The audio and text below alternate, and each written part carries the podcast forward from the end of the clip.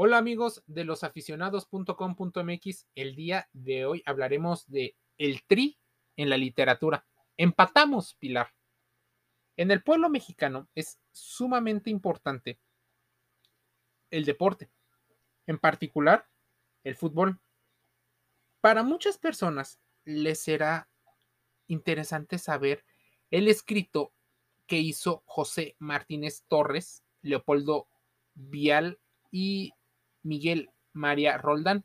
Este texto relata la historia del partido entre la selección de México y la de Alemania durante la Copa del Mundo de 1978, realizada en Argentina. Uno de los capítulos más tristes del balompié mexicano. La selección tricolor, o el Tri, terminó goleado 6-0 contra una de las selecciones más poderosas a lo largo de toda la historia.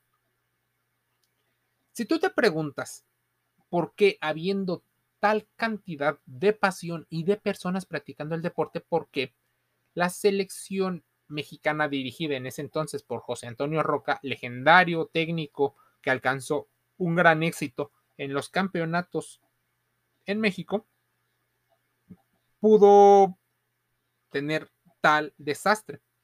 Había justificadas esperanzas en el equipo mexicano, incluso en la afición, la aparición de jóvenes figuras que prometían una renovación exitosa del balompié.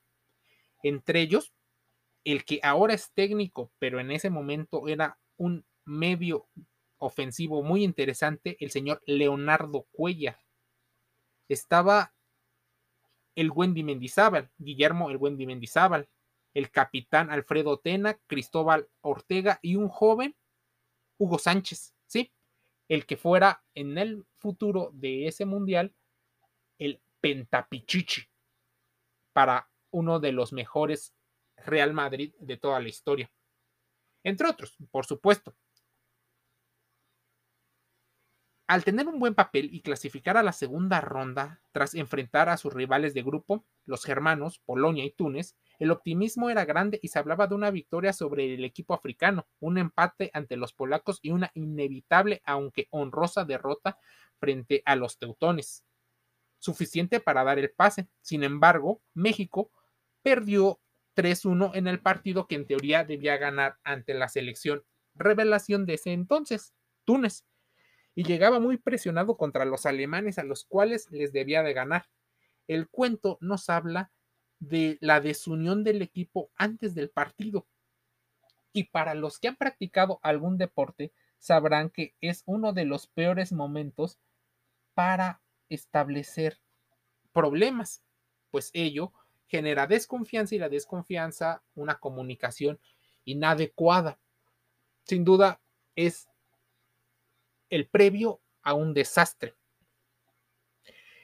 El relato nos muestra cómo el señor José Antonio Roca, molesto con los futbolistas porque no siguieron su estrategia, se enoja, pero también tiene el reconocimiento a los rivales que tienen un nivel superior y en particular no del físico, porque suponían que muchos de los mexicanos tenían mucha más agilidad, tal vez no tanta musculatura ni altura, pero los alemanes por una cultura son mucho más disciplinados y siguen las estrategias como si fuera un régimen militar.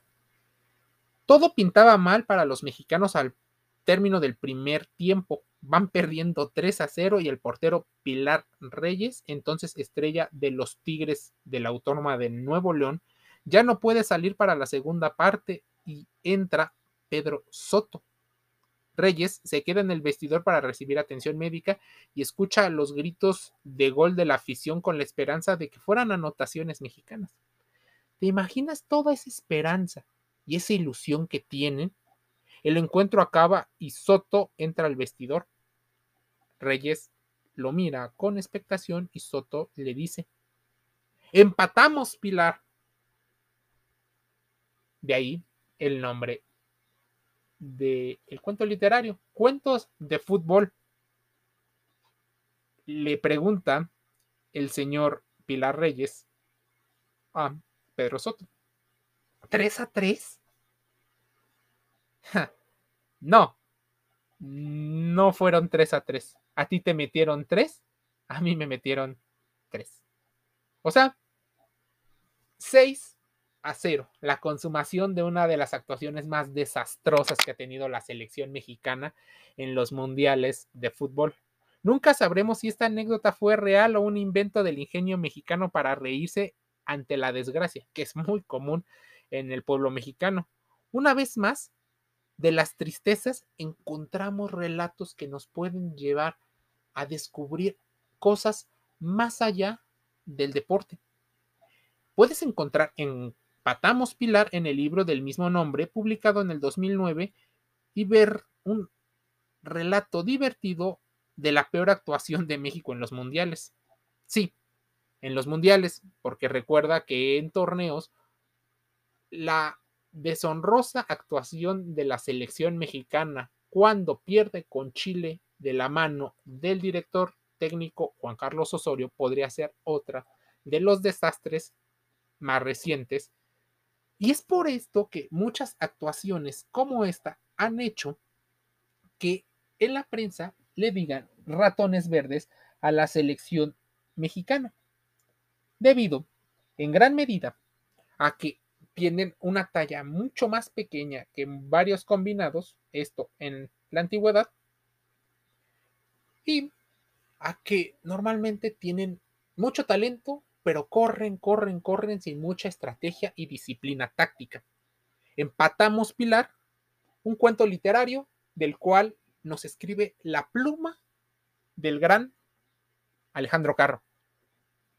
¿Quieres leer más de los artículos y de la inspiración que nos mueve, escucha los podcasts en Spotify, SoundCloud, Spreaker, Anchor, YouTube y las redes sociales como Instagram, TikTok, Facebook, porque tenemos contenido de Alejandro que seguramente te llevará a darte cuenta lo importante que es el deporte dentro y fuera del campo.